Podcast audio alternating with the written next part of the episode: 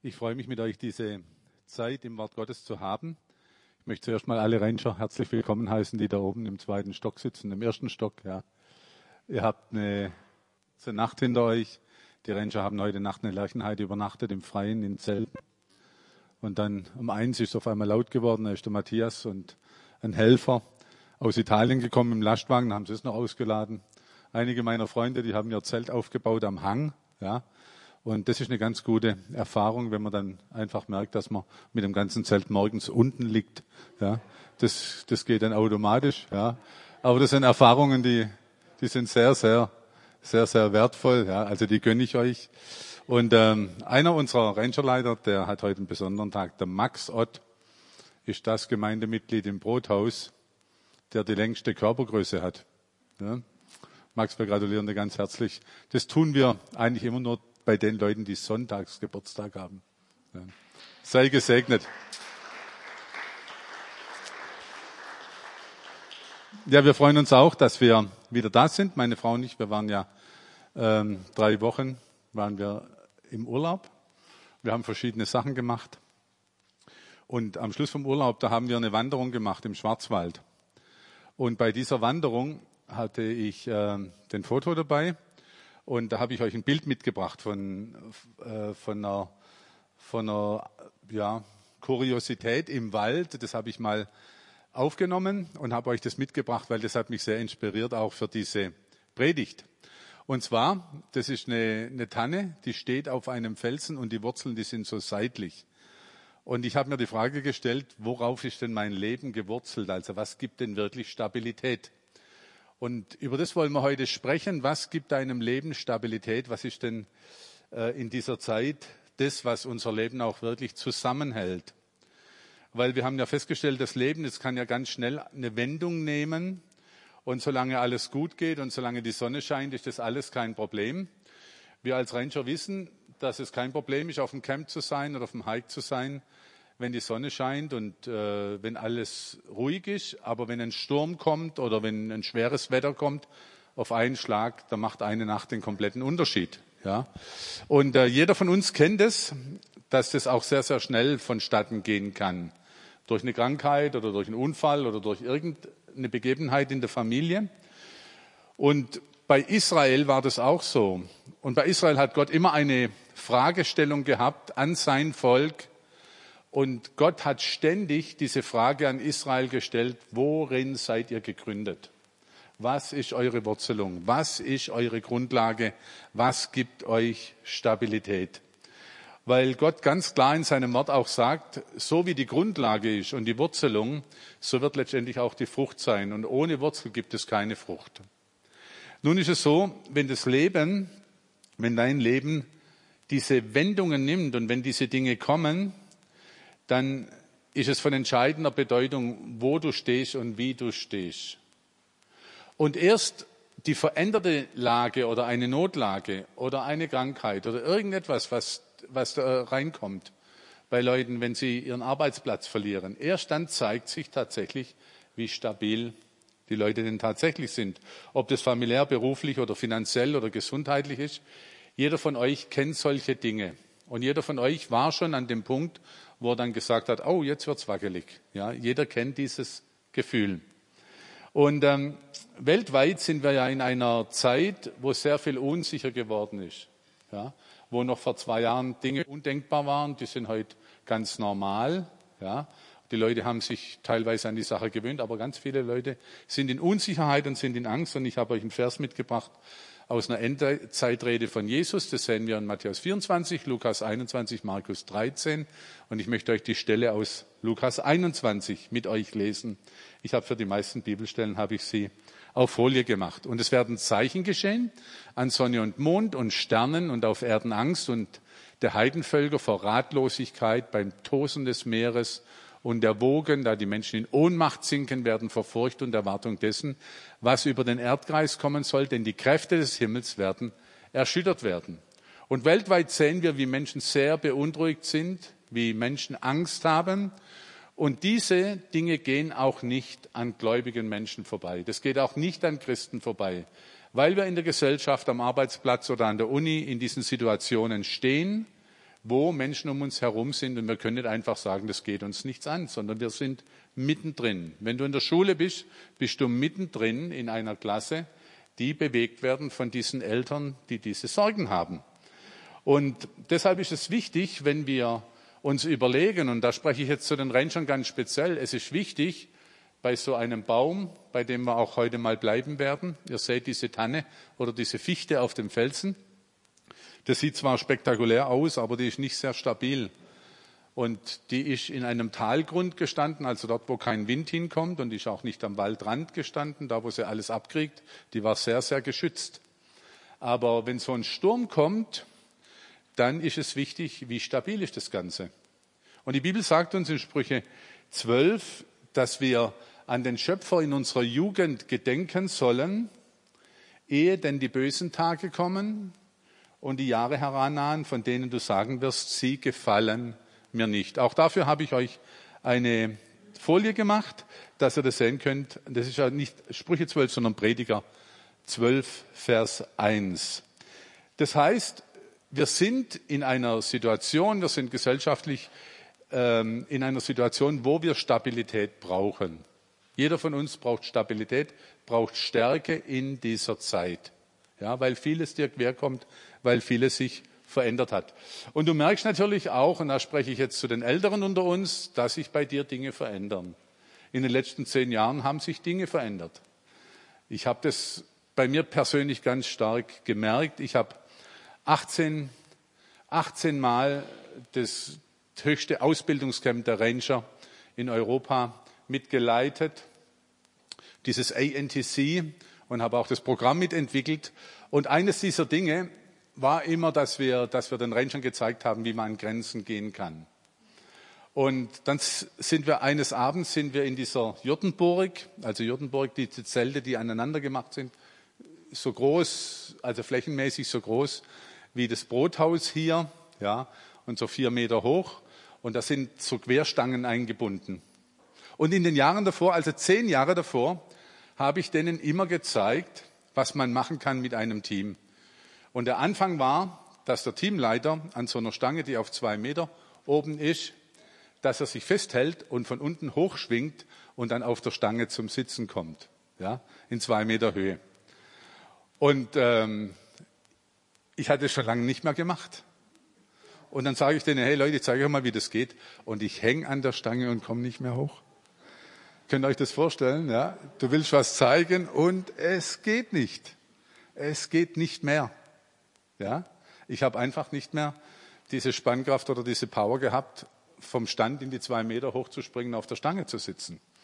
Und äh, so merkt jeder von uns, wie sich Dinge verändern. Ja, jeder von uns merkt es, dass Dinge anders werden. Und äh, deshalb ist es auch so, Leute, die zum Beispiel in den Midlife-Crisis kommen, ich habe das bei vielen erfolgreichen Leuten gesehen, die, die drehen auf einmal durch. Die merken, oh, es wird eng, jetzt muss ich was tun. Und sie versuchen dann, alles nachzuholen in kurzer Zeit, was sie ein Leben lang schleifen haben lassen oder was, was ihnen gefehlt hat oder wo sie gemerkt haben, oh, jetzt, jetzt, jetzt muss ich mich beeilen. Ja, das Zeitfenster, das geht zu. Und bei Menschen, die ungläubig sind, die nicht Jesus in ihrem Leben haben, da kommen die Menschen dann oft zu Fall. Die suchen sich dann eine andere Frau oder einen anderen Mann oder irgendwas anderes und sie machen die komischsten Dinge, weil sie unsicher sind, weil sie nicht gegründet sind. Und Dinge werden da in diesem Alter dann ganz oft in, in Frage gestellt. Und der Asaph, der Asaph, der hat ja einige Psalmen geschrieben. Und er hat in seiner Beziehung zu Gott hat er erkannt, dass es Veränderungen gibt und die uns Schwierigkeiten machen, aber was das für ein Ergebnis haben kann. Und ich möchte mit euch das lesen aus Psalm siebenundsiebzig, Vers elf. Da schreibt der Asaph, und ich sage, ich will das erleiden, die Änderungen, welche die rechte Hand des Höchsten getroffen haben. Und im Psalm hundertachtzehn wird erklärt, was die Rechte des Herrn tut, die rechte Hand. Die Rechte des Herrn ist erhöht, die Rechte des Herrn hat den Sieg errungen. Und jetzt frage ich mal euch, ihr Ranger, was ist die rechte Hand Gottes in der Bibel? Wer ist mutig von euch oder wer weiß es sogar? Jael, laut. Jesus ist die rechte Hand Gottes. Wenn in der Bibel von der rechten Hand Gottes gesprochen wird, dann ist es Jesus Christus. Und wenn wir uns das jetzt anschauen, die rechte Hand des Höchsten hat Änderungen gemacht. Und im Psalm hundertachtzehn sehen wir, die rechte Hand ist erhöht, die rechte Hand hat den Sieg errungen. Das bedeutet, wenn wir es wörtlich nehmen, dass Jesus Christus in unserem Leben, wenn Änderungen kommen, die kommen bei jedem von uns, dass Jesus sie zum Sieg führen will, kann und wird. Das ist wichtig von uns zu wissen, weil sonst sagst du, ah, warum geht es jetzt bei mir so? Ich habe äh, in dem Zusammenhang habe ich gemerkt, dass die Verwurzelung dieses Baumes hängt ganz eng mit dem zusammen, was denn uns begegnet. Ich habe euch ähm, etwas mitgebracht, werden wir dann gleich sehen. Aber ich, ich bin sehr kritisch bei Dingen, die sehr schnell wachsen. Weil man stellt fest, bei Bäumen, je langsamer so ein Baum wächst auf einer natürlichen Umgebung, desto stabiler wird er. Und schnell wachsende Pflanzen sind meistens Unkraut. Ja. Ich habe lange in der Klinik gearbeitet. Schnell wachsende Sachen, das waren meistens Metastasen. Ja. Und deshalb bin ich sehr vorsichtig geworden bei schnell wachsenden Sachen. Wenn mir einer kommt und sagt, oh, in Kolumbien, die schnellst wachsende Gemeinde in Kolumbien, dann habe ich große Fragezeichen. Ja. Weil alles, was schnell wächst, geht auch immer auf Kosten von Stabilität oder von, von gesundem Wachstum, ganz, ganz oft. Und ich habe euch mal ein Bild mitgebracht eines Traufbaumes. Traufbäume, wenn wir in der Forstwirtschaft uns umschauen, dann sehen wir Traufbäume, das sind die Bäume, die am Waldrand stehen. Und die haben eine ganz besondere Struktur, diese Traufbäume. Diese Traufbäume, wenn du mal schaust, die haben auf jeden Fall ein Drittel bis zur Hälfte mehr Wurzeln als der Baum, der mitten im Wald drin steht. Und was für die Forstwirtschaft ganz wichtig ist, die Traufbäume, die sind wesentlich stabiler. Warum? Weil am Waldrand kriegen die immer den ganzen Sturm ab. Das heißt, die mussten immer mit diesen härteren Bedingungen zurechtkommen, diese Bäume. Also bilden sie eine weitaus dichtere, langfasigere Struktur als jetzt ein Baum, der einfach in der Mitte steht. Und im Mittelalter, da war das so, als man die großen Vollschiffe gebaut hat, diese Holzschiffe, da haben die ja die, das Holz aus dem Schwarzwald geholt. Die Holländer haben das Holz aus dem Schwarzwald geholt, vor allem für die Masten. Und die Schiffe wurden meistens aus Eiche gebaut, aber im Schwarzwald äh, gibt es ja keine Eiche, da gibt es Fichten und Tannen. Und die Masten auf einem, einem solchen Schiff, das waren Tannen, ja. Und die haben immer geguckt, dass sie eine große Tanne kriegen, kerzengerade, die ein Traufbaum war. Das heißt, ein Baum, der gewohnt war, ständig im Sturm gebogen, geschüttelt, gerüttelt zu werden am Waldrand.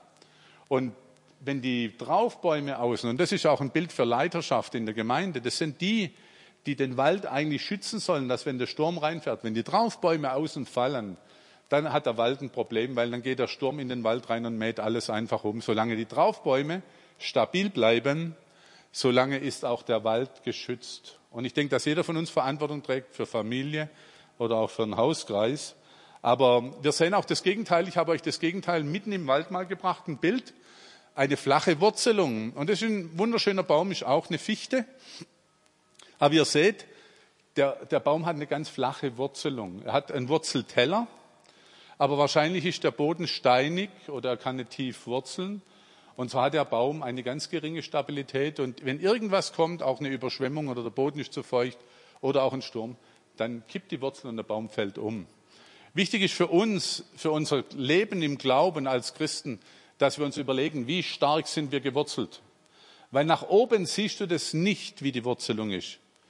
Du siehst es nur, wenn der Sturm kommt oder du siehst es, wenn der Baum umkippt, wie klein die Wurzel war.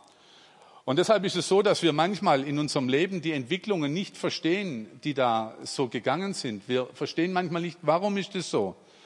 Und wir haben am Mittwoch, ähm, am Bibelabend, haben wir darüber gesprochen, über Jakobus, dass Versuchungen von Gott einfach zugelassen werden, damit wir geprüft werden, damit wir stabil werden.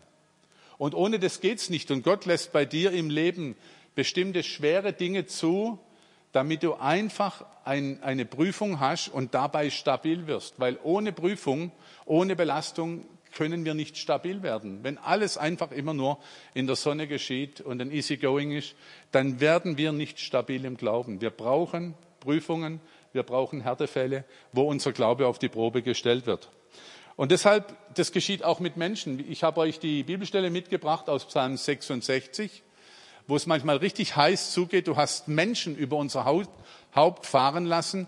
Wir sind in Feuer und Wasser gekommen, aber du hast uns herausgeführt in die Fülle. Und das ist das Ziel Gottes mit uns. Das Ziel ist, dass Gott uns in die Fülle führen will. Und es ist die Frage, lassen wir es zu, dass sogar Menschen über unser Haupt kommen? Es gibt Leute, die gehen dir so gegen den Strich. Es gibt Leute, die nerven.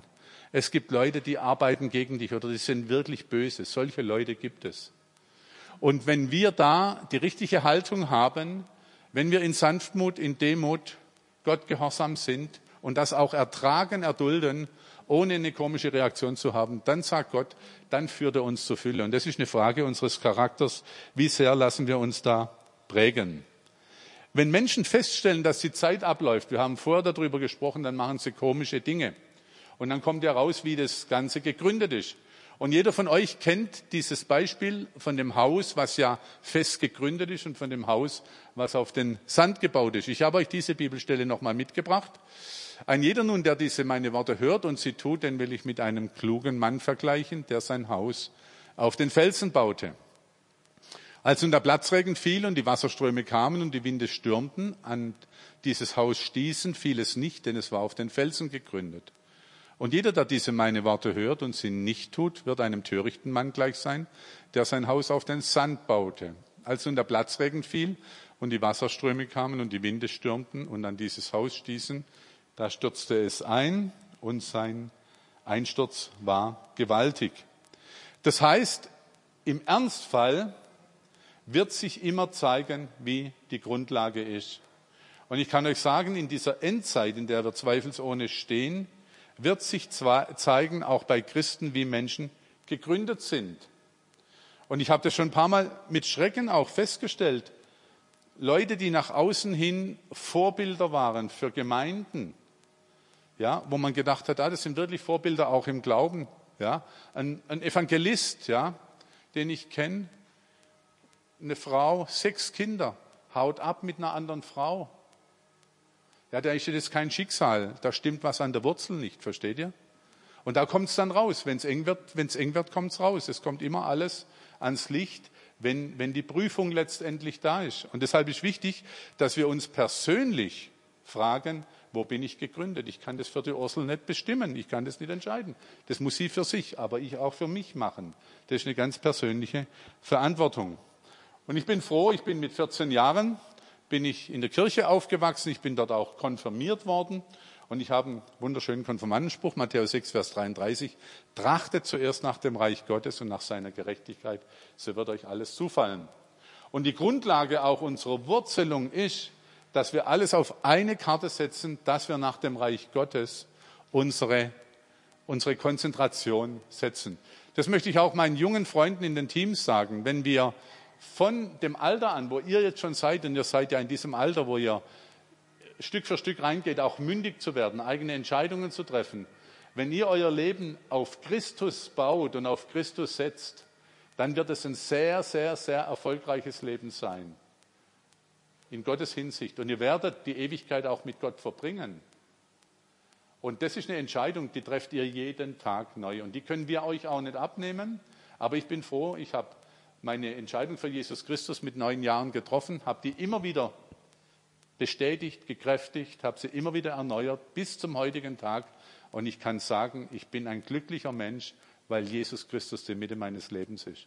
Und das ist ein Zeugnis, was ich euch mitgeben will heute an diesem Tag. Das heißt, was sind denn die Grundlagen, wenn, wenn wir für Jesus eine Entscheidung getroffen haben? Was sind denn diese Grundlagen? Was ist denn das, die, die Mitte? Das heißt, im, Gegen, im Umkehrschluss, wenn diese Grundlagen nicht auf Jesus gebaut sind, dann heißt ja das, dass meine Wurzeln, meine Gründung nicht stabil sind. Dass es vielleicht nach außen gut aussieht, aber dass ich da ziemlich wackelig bin, wenn es ernst wird. Ich habe mich so gefreut, am letzten Dienstag waren wir mit den Mitarbeitern von dem Seniorengottesdienst und vom Seniorendienst waren wir mit den Mitarbeitern auf einem Ausflug. Ja? Und was ich das Leben lang nicht vermutet habe, ich war zum ersten Mal in meinem Leben auf einer Landesgartenschau. Ja? Und ich, ich muss es euch bekennen, ihr Mitarbeiter von Senioren, ich habe immer gedacht, wenn ich mal auf eine Landesgartenschau gehe, dann bin ich wirklich alt. Ja. Und so war das. Ja. Also ich war zum ersten Mal in meinem Leben auf einer Landesgartenschau mit den Mitarbeitern. Das sind, und es war ein wunderschöner Tag am Bodensee in Überlingen. Und wir sitzen da beim Kaffee. Und was, was mich echt beeindruckt hat, wir haben dann gesprochen, weil viele von unseren Mitarbeitern sind schon im fortgeschrittenen Alter. Und ich habe mal so heimlich die Frage gestellt, ja, in eurem Alter, ja, denkt man da über das Sterben nach? Und die haben kräftig genickt, die machen sich da viel Gedanken. Und wisst ihr was? Das ist ein Zeichen von Reife. Ja? Wenn man darüber nachdenkt, aber das geht nicht nur den älteren Geschwistern so, das geht uns genauso. Ich weiß nicht, ob ich morgen noch lebe. Aber wisst ihr, was ich weiß? Ich weiß genau, dass Gott mein Leben in Kontrolle hat. Und Gott kennt auch den Tag meines Todes. Auf jeden Fall kennt er den Tag meiner Entrückung oder wann Jesus wiederkommt. Aber wenn das früher wäre, und das hat etwas mit Wurzelung, mit Reife zu tun. Der Mose, der schreibt an, äh, an das Volk Israel im fünften Mose, als er seine Abschlussreden hält, da sagt der Mose, darum hütet euch, dass nicht etwa ein Mann oder eine Frau, eine Sippe oder ein Stamm unter euch sei, dessen Herz sich heute von dem Herrn, unserem Gott, abwendet, und er hingeht, den Göttern jener Nationen zu dienen, dass nicht etwa eine Wurzel unter euch ist, die Gift oder Wermut trägt. Eine wichtige Stabilität, ein wichtiges Kriterium für Stabilität in unserem Leben ist, dass wir klar Schiff gemacht haben in den Beziehungen mit anderen. Dass ich nicht irgendwie bittere Gedanken, Unvergebenheit, Unversöhnlichkeit, Neid, Eifersucht untereinander habe, sondern dass die Dinge mit Stumpf und Stiel schon in der Wurzel ausgerottet werden, wenn so etwas kommen möchte. Das heißt, wenn wir nicht hier klare Verhältnisse schaffen, wenn du im fortgeschrittenen Alter schon seit Jahren oder Jahrzehnten ein Problem hast mit jemand anders und das ist nicht ausgeräumt, dann ist das, wie wenn deine Wurzel fault, wie wenn deine Wurzel destabilisiert wird. Wir können nicht als Christen leben mit unbereinigten Beziehungen. Deshalb habe ich euch etwas mitgebracht aus Jesaja fünf, Vers zwanzig. Ähm, da steht drin, dass wir Dinge nicht vertauschen dürfen. Und im Vers vierundzwanzig steht, darum wie die Feuerzunge Stoppeln frisst und dürres Gras in der Flamme zusammensinkt, so wird ihre Wurzel wie Moder werden und ihre Blüte wie Staub auffliegen, denn sie haben das Gesetz des Herrn der Heerscharen verworfen und das Wort des Heiligen Israels verachtet. Hier spricht der Jesaja zu Menschen, die ihre Grundlagen in Frage gestellt haben. Und unsere Grundlage ist das, was das Wort Gottes uns sagt. Und hier möchte ich nochmal einen eindringlichen Appell an uns richten, dass wir wirklich die Grundlage, die Grundlage sein lassen. Ich habe jetzt mitgekriegt von der B F P-Gemeinde, könnte auch eine andere Gemeinde sein, wo im ältesten Kreis eine heftige Diskussion darüber war, können wir Homosexuelle taufen oder nicht. Und es war, die haben sich dann entschieden, wir tun das nicht. Aber der Pastor hat als Endergebnis, als Resümee gesagt, ja, die Gemeinde ist einfach noch nicht so weit. Das hat mich erschüttert. Versteht ihr?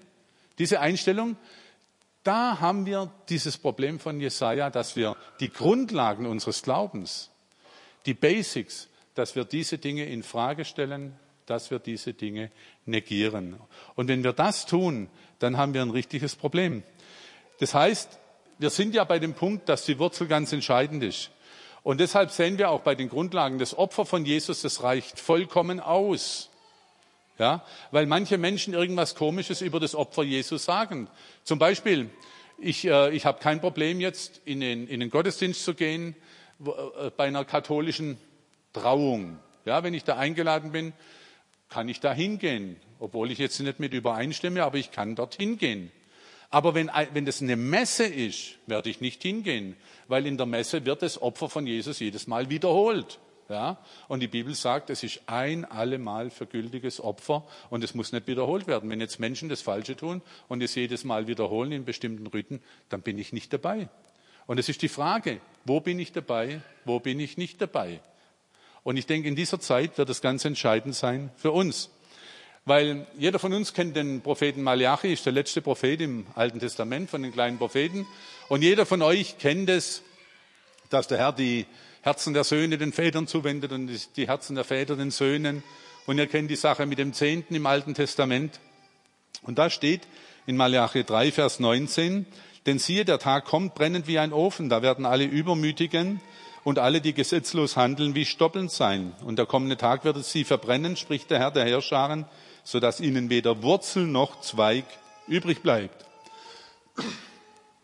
Hier sehen wir, dass Gott, dass Gott einen Tag kommen lassen wird am Ende der Zeiten, wo Gott durch Feuer alles prüfen wird.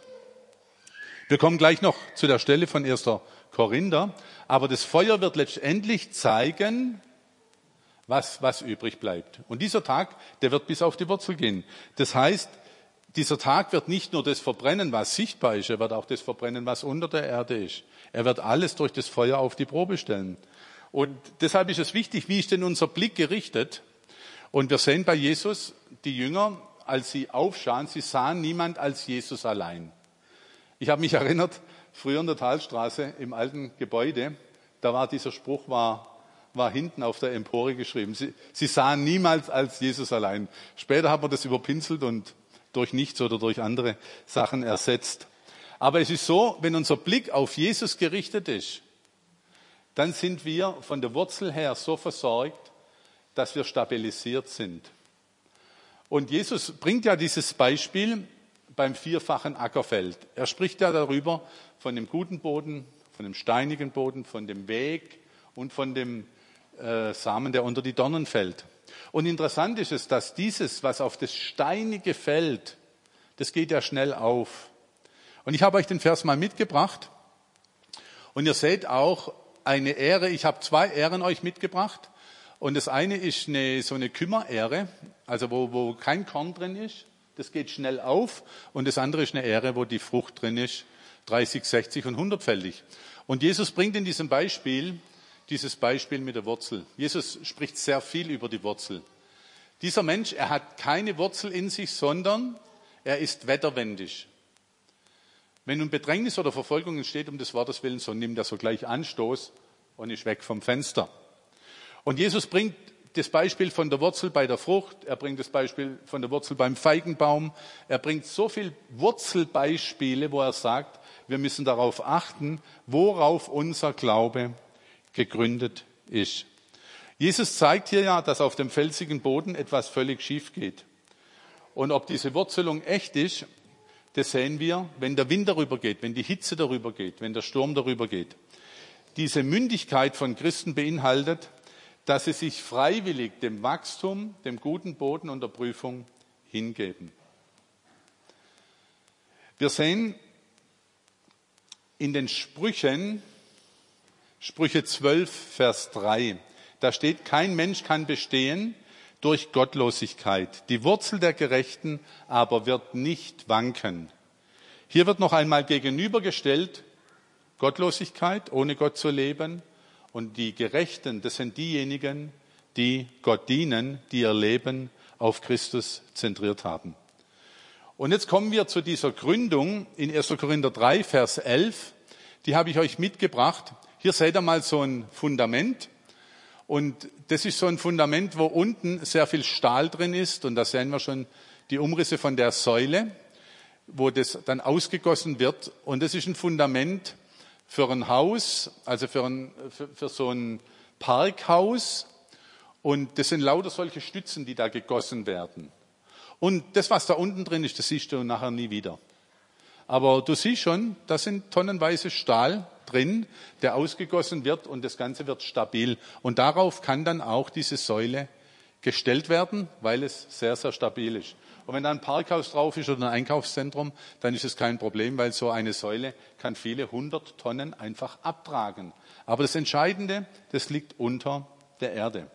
Und der Paulus spricht in erster Korinther drei, Vers elf darüber. Einen anderen Grund oder ein anderes Fundament kann niemand legen, außer dem, der gelegt ist, welcher ist Jesus Christus. Wenn aber jemand auf diesem Grund Gold, Silber, kostbare Steine, Holz, Heu, Stroh baut, so wird das Werk eines jeden offenbar werden. Der Tag wird es zeigen, weil es durchs Feuer offenbar wird.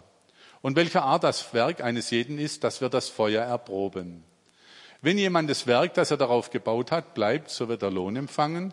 Wird aber jemand das Werk verbrennen, so wird er Schaden erleiden. Und er selbst aber wird gerettet werden, doch so wie durch das Feuer hindurch. Rangers, es gibt einen Tag am Ende der Zeiten, wenn wir vor Jesus stehen, dann gibt es, wenn du dich für Jesus entschieden hast, dann gibt es einen Tag, da gibt es ein Preisgericht. Und wir haben jetzt gerade ja Bilder an der Lerchenheide aufgehängt und das sind ja unsere Helden da drauf, die bei der Olympiade den ersten Platz gemacht haben, so wie Bruder Lukas, Bruder Jonathan, ja, die ganzen Helden, ja. Und ähm, so ist es bei Jesus auch. Da gibt es einen Tag, da ist ein Preisgericht. Und bei dem Preisgericht, da wird alles, was du in deinem Leben gemacht hast, wird auf einen Haufen getan. Ja, ist ein riesiger Haufen. Und dann kommt Gott mit dem Feuerzeug und hebt das Feuerzeug an den ganzen Haufen ran. Ja, coole, coole Einrichtung. Und der Haufen, der wird brennen.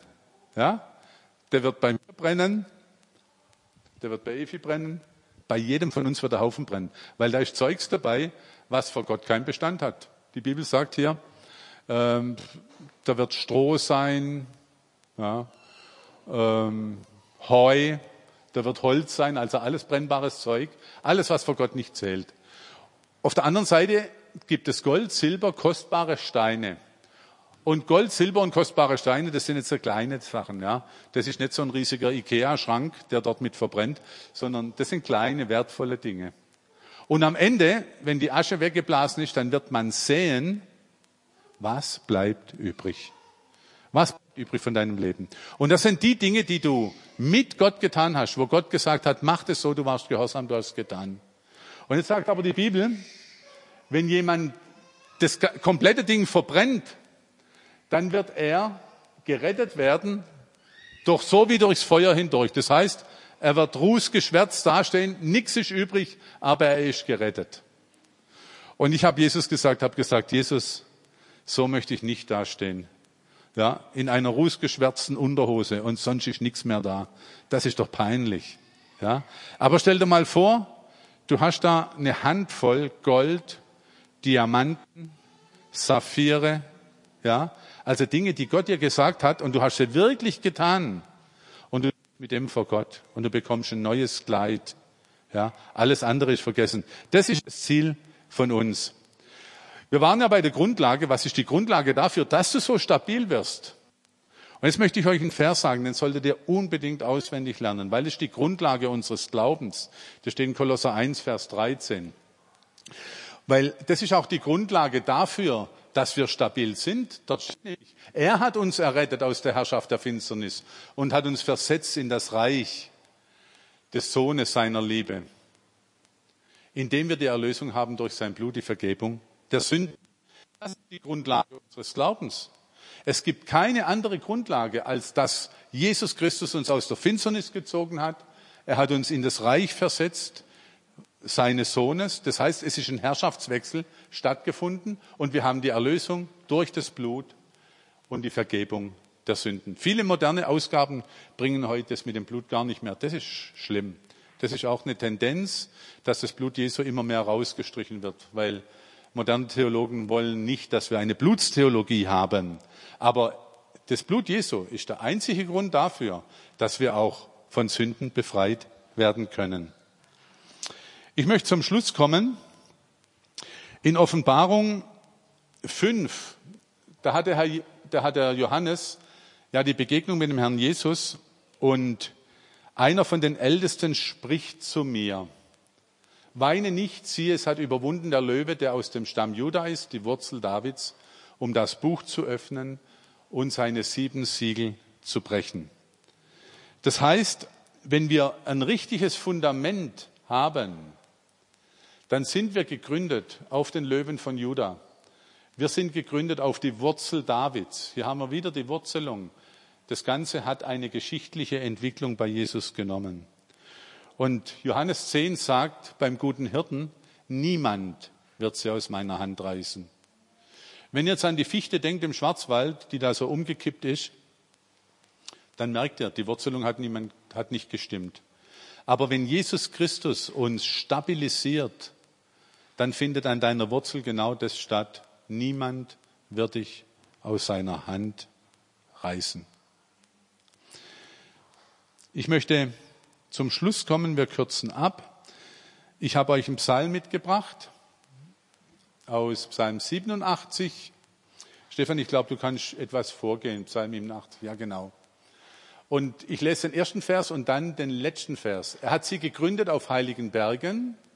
Und hier ist von Israel und von Jerusalem die Rede. Wir sehen hier das Osttor, durch das Jesus einmarschieren wird. Das wird nicht mehr so lange so vermauert bleiben. Herrliches ist über dich verheißen, du Stadt Gottes. Und dann am Schluss singen sie am Reigen, alle meine Quellen sind in dir.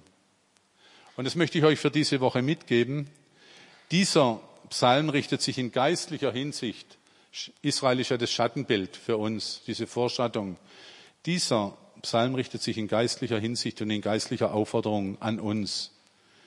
Wenn alle Quellen, alle unsere Quellen, all unser Zuflucht, all unser Zufluss in ihm ist, dann sind wir gewurzelt, dann sind wir versorgt, dann sind wir stabilisiert.